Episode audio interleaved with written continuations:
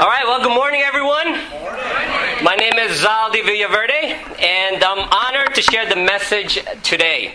Come on. Um, it's my first time up here in our new facility, facility. so it's uh, very exciting, and it's very bright in here. Yeah, I can see everyone, and everyone is looking uh, handsome and beautiful. Thank you, bro. I appreciate it. Uh, we'll be closing off our series on James. And today we are going to look at the prayer of faith. And since uh, we'll be talking about prayer, uh, why don't we go to God in, um, in a word of prayer. Amen. Before I start. Uh, God, uh, we thank you so much for this uh, day, this beautiful day, and um, our new facility. And uh, we're just so grateful to be able to worship you. Be with the message today. I pray that it comes from you, and I pray that uh, you send us your Holy Spirit. We love you guys. In Jesus' name we pray. Amen. Amen. And as I was preparing for um, this message, I read a few children's uh, prayer. And I have two uh, little ones of my own. So I can uh, see them praying these prayers uh, one day. And I thought that uh, they were pretty funny. Um, here's one. Dear Lord, thank you for the nice today, for the nice day today. You even fooled the T V weatherman, Hank, seven years old. Dear God, I need a raise in my allowance. Could you have one, one of your angels tell my father? Thank you. David, age seven. Dear God, this is my prayer. Could you please give my brother some brains? So far, he doesn't have any. Angela, eight. Dear God, please send a new baby for mommy. The new baby you sent last week cries too much. Debbie, age seven. And I can see my daughter praying that, praying that prayer. No, wait, I can see myself praying that prayer. And here's another one. Two young, two young boys were spending the night at their grandparents' house the week before Christmas. At bedtime, the two boys knelt beside their beds to say their prayers. The younger one began praying at the top of his lungs. I pray for a new bicycle. I pray for a new Nintendo. I want an iPhone. Wow. Little kid. His older brother leaned over, nudged him. Why are you shouting? God isn't deaf. To which the little brother replied, no, but grandma is. So Christmas is two months away, guys. If your kids are praying louder than usual, maybe this is why. And uh, last one before I read the scripture. This one's a story. A bus driver and a minister. I love minister uh, stories. Yeah, I do too. Uh-oh. They were standing in line to get to heaven. Uh-oh. The bus driver, yeah, just a line. The bus driver approached the gate and Saint Peter said, welcome! I understand you were a bus driver. Since I'm in charge of housing, I believe I found the perfect place for you. See that beautiful mansion right up there, over the hilltop? That's yours. Nice. Ah. The minister heard all this and began to stand a little taller. Yeah. He said to himself, if a bus driver got a place like that, just think what I'll get. Yeah. The minister approached the gate and Saint Peter said, welcome. I understand you are a minister. See that worn-down shack down there in the valley? That's yours. Saint Peter had gotten, had hardly gotten the words out of his mouth when the shocked minister said, I was a minister. I preached the gospel. I taught about God. I counseled people. Why does the bus driver get a mansion and I get a shack? Why? Yes. Sadly, Saint Peter responded, well, it seems when you preach, You, people slept. When the bus driver drove, people prayed. Some people got it. Well, hopefully no one will be sleeping during my uh, preaching today. Prayer, we've all done it at some point. Maybe when we felt lost. Maybe we were in trouble. Maybe even when things were going well, we prayed one of those grateful prayers. But what is a prayer of faith? Let's uh, go to the book of James, James five, starting verse thirteen. Please follow along as I read. It starts, verse thirteen. Come on. Is anyone among you in trouble? How many of us are in trouble here? Mm. Yeah. Every day, buddy. Every day. It says, let them pray. Is anyone happy? Let them sing songs of praise. Is anyone among you sick? Let them call the elders of the church to pray over them and anoint them with oil in the name of the Lord. And the prayer offered in faith will make the sick person well. The Lord will raise them up. If they have sinned, they will be forgiven. Therefore, confess your sins to each other and pray for each other so that you may be healed. The prayer of a righteous person is powerful and effective. Let's go to uh, verse seventeen. Elijah was a human being, even as we are. He prayed earnestly that it would not rain, and it did not rain on the land for three and a half years. Again he prayed, and the heavens gave rain, and the earth produced its crops. My brothers and sisters, if one of you should wander from the truth, and someone should bring the, that person back, remember this: whoever turns a sinner from the error of their way will save them from death and cover over a multitude of sins. In our passage for today, James st- starts out by asking, is any one of you in trouble? And uh, while not all of us are going through challenges right now, most of us have had more than one bad day in our life, right? Yeah. In fact, maybe some of you are going through some tough times right now. And as we wrap up our series on the book of James, we're going to take a look at how he describes the prayer of faith. And there's three kinds of prayer that we can see here in this passage. The first one is, we are to pray for ourselves. That's what it says in verse thirteen. Is any one of you in trouble? He should pray. Second, we are to call the elders of the church when we are really sick. That's what it says in fourteen and fifteen. And the third one is, we should pray for each other. That's what it says in verse sixteen. It says, therefore confess your sins to each other and pray for each other so that you may be healed. And this passage not only gives us an indication of how to pray, but it also um, helps us to determine when we should pray, or when to pray. And um, and I see four um, four uh, times when we should pray. It says when we're suffering, okay, in verse thirteen a, when we have success, and we ha- when we're sick, and when we're in sin. James is recognizing that life is made up of um, triumph and tragedy, uh, of sorrow and joy.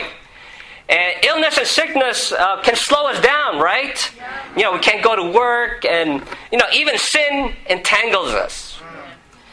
Yeah. And in life, we never know what to expect. It's unpredictable. Yeah. And if any of you have had, excuse me, if uh, anyone ha- has ever had an accident or somebody gets sick, you know, you can attest that it, life can change in a matter of seconds. And as Christians, we all know how sin can devastate and destroy lives. And maybe some of us are living the consequences of those sins, of wrong choices. Um, let's look at uh, more closely on each one. Pray when we're suffering. The first part um, asks the question, is any one of you in trouble? And, you know, it could be different kinds of suffering. It can uh, be sickness, it could be uh, death, um, maybe a disappointment in your life, it could be uh, persecution. Um, but it says that when we're in trouble, we pray. We're to pray. And um, Psalm thirty-four, verse four, it says, I sought the Lord, and He answered me. He delivered me from all my fears. And when we're in a mess, we should pray for wisdom. Pray for strength. And for the removal of the suffering. But if it's the Lord's will. You know, we forget that. Sometimes we forget about God's will, and when we are, when our prayers are not answered, um, or they're not answered right away, we get mad at God, we get mad at our spouses, we get mad at our kids, and all the people around us. But, you know, we have the privilege of uh, of uh, prayer. Wherever, um, we can pray whenever, at any time. In any situation, with whatever is in our hearts. But we need to realize that He will not answer in his, uh, in our time frame. Yeah. He will answer in His time frame. Amen. And I, I remember an example of this um, in my life was uh, with our kids. And I've been uh, married for over ten years to my beautiful wife, uh, Maricel. Amen. Right in back of Roland, covering her up.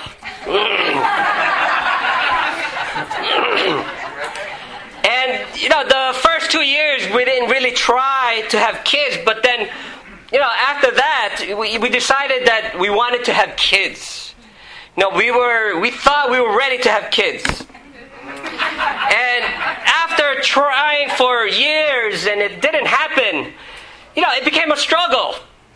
Because people kept on asking when we were going to have kids. And I, I started feeling um, insecure because there was maybe something wrong. And uh, I was we were dreading going to family functions because somebody was going to ask about kids. And so, you know, we had our friends were having kids. You know, we got married at almost at the same time. And so we questioned God. What is happening? Why can't we have kids? Doctor said we're okay. And so after five years, you know, God was still not answering our prayers. And so after, and finally after six years, we just uh, moved here um, to California from New York. So there's something about California air. Maybe it was it was uh, the church here too. Uh, yeah, I think we were um, here for less than a year already. Wow. But you know, but by this time we we surrendered to God and we didn't really um, think about it much. And so we were surrendered. Amen. And then uh, one day, right at, it was um, Father's Day service. Mm. No, it, it was funny because uh, during that, I was we didn't have kids yet, but there was a kid. You know, they had, they were handing out pens, a Father's Day gift, and I, I received two for some reason. And I kept it anyway. I kept the pen. Wow. But I'm glad I kept it because um, my wife um, took us to the library. Um, she did it for her on purpose. She took us to the kids' uh, section, you know, with the pirate boat. And, yeah, she gave me a card. And, you know, she told me she appreciated me and um, she was grateful. And then there was a uh, Happy Father's Day. And, you know, I'm kind of slow, so... Uh, So, I looked at it, um, is this right? But, you know, after I finally got it, you know, in my head I was like, yes, yes, jumping up and down. But, you know, we were in the library, so I was cool. Kept calm. Uh, oh, really? And, and so, you know, I thought about it. And looking back, it was really God's timing because we were really not ready for kids. We were moving around quite a lot. We were in the ministry in Manila.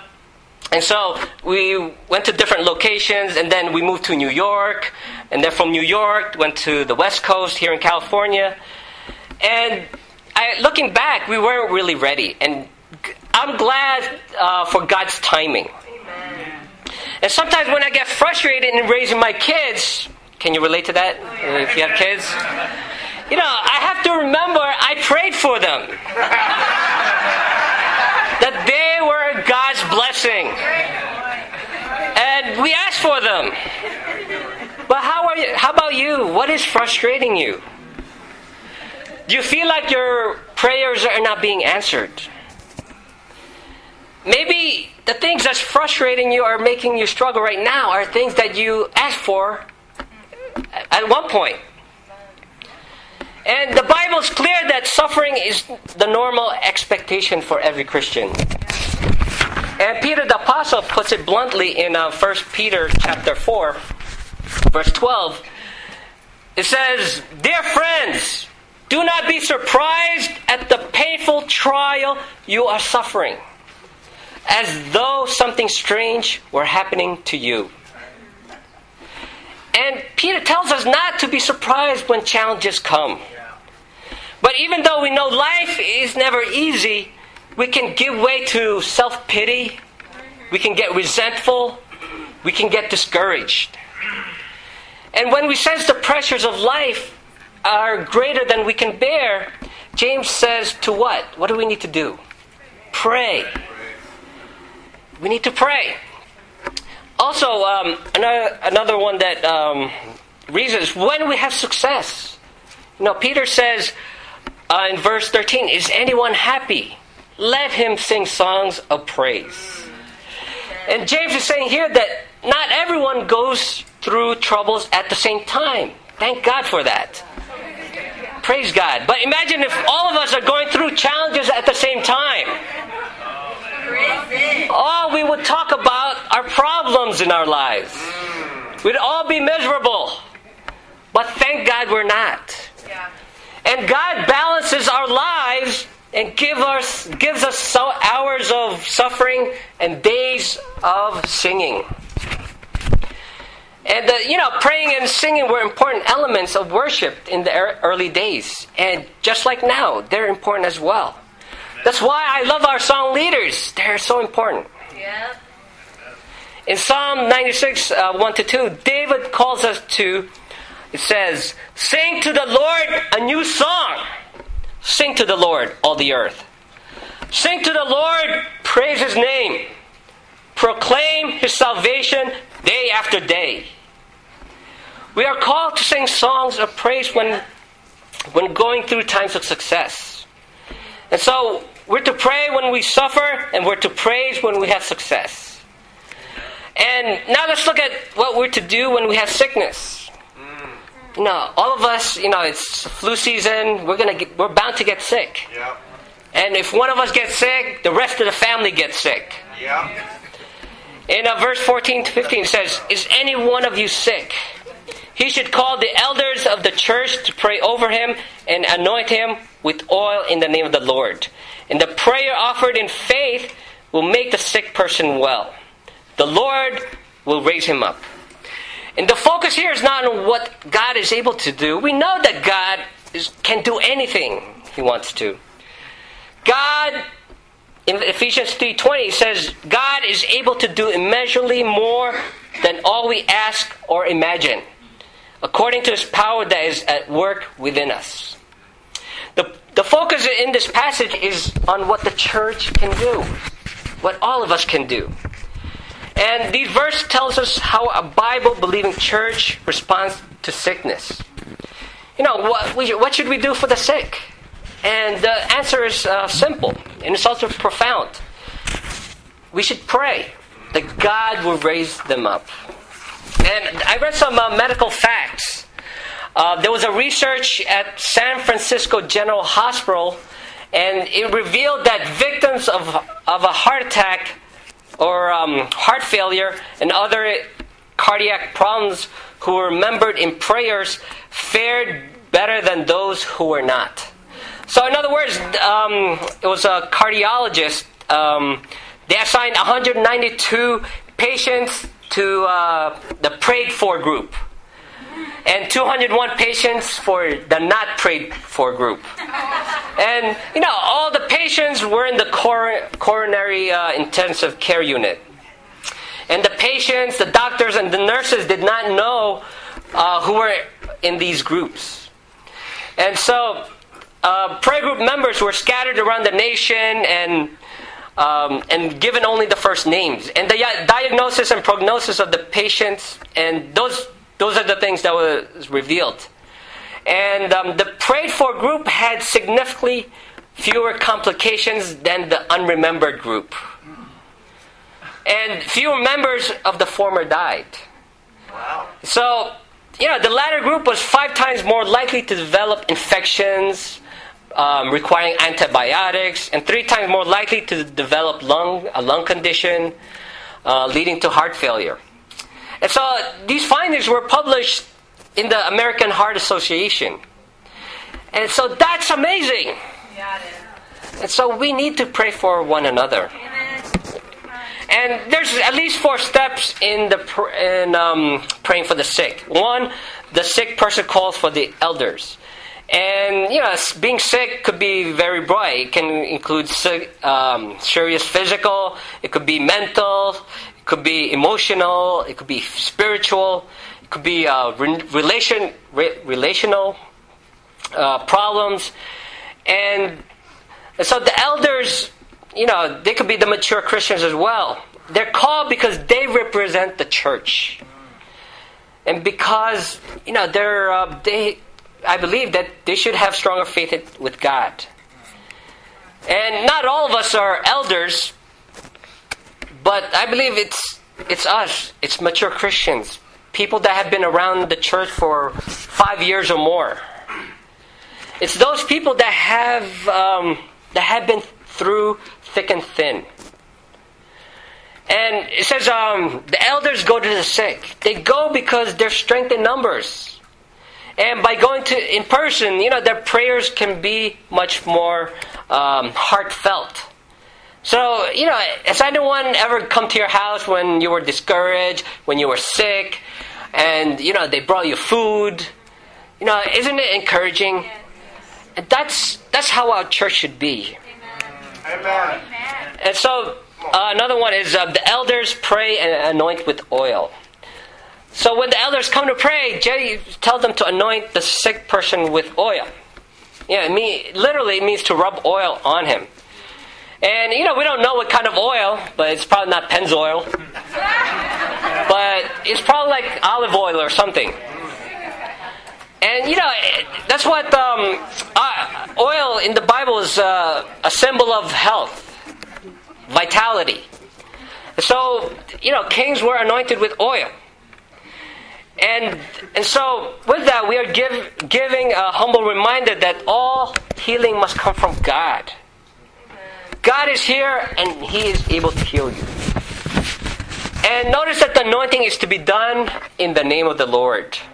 It's so important because it reminds that God is the ultimate soul, source of uh, blessings and healing. And, you know, it's, the power is not in the elders, it's not in the oil, it's not even in the prayers, but in the name of the Lord. And that's why we close out our prayers in the name of Jesus. And um, in the end, there's healing. And that's a bold, bold uh, promise. It says, and the prayer offered in faith will make the sick person well. He calls it the prayer offered in faith. And when we pray, we are to come to God with an attitude of complete trust that He can and will do what is needed in every situation. The scripture says nothing about how the healing will come, and it doesn't um, rule out medical uh, care, but, you know, it could be a combination of both, you know, because oil has um, uh, medicinal properties. But it could be that God heals through medicine and prayer. And whether quickly or slowly, by miracle or by medicine, or by a combination of the two, God is able to heal. Amen. Amen. And so we are to pray when we suffer, we are to praise when we have success, and we are to call the elders when we have sickness. And let's look at the last one, when we have sin. Notice that the last part of verse fifteen and verse sixteen says, if he has sinned, he will be forgiven. Therefore, confess your sins to each other and pray for each other so that you may be healed. The prayer of a righteous man is powerful and effective. And King David, after committing some pretty bad sins, started to feel the effects of it with his body. And let's listen to um, how he describes it. In Psalm thirty-two, verse uh, three to five, it says, "When I kept silent, my bones wasted away through my groaning all day long." We can relate to that, right? We can groan all day long. "For day and night, your hand was heavy upon me. My, my strength was sapped as in the heat of summer. Then I acknowledged my sin to you and did not cover up my iniquity. I said, I will confess my transgressions to the Lord, and you forgave the guilt of my sin." It's extremely important that you confess your sins to God and to others. Amen. And sin can sin can work its way to our bodies. Yeah. Yeah. It can cause us to waste away.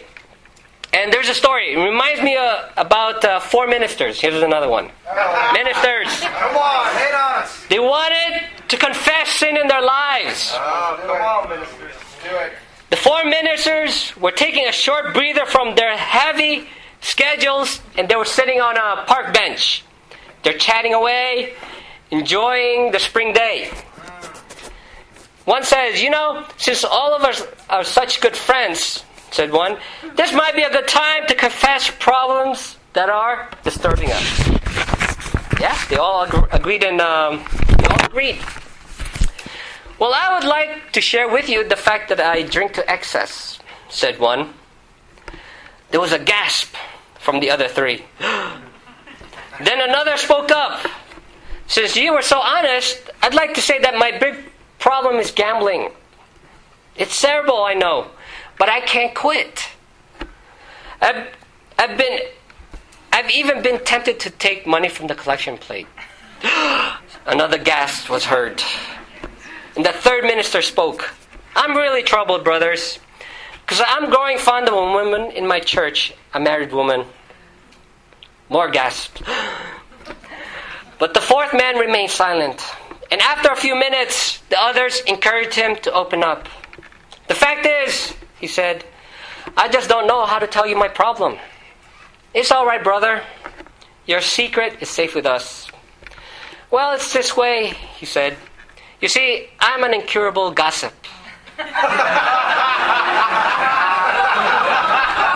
You know, this is a humorous uh, story. And there is power, for, power in confession. There's power in confession because people can pray for you to overcome the sin in your lives. It doesn't mean for you to tell everybody about the confessions or what the person confesses, but you are to pray for them so that they can overcome. How then should we pray? We should pray aggressively because God can do more than we can ask or imagine.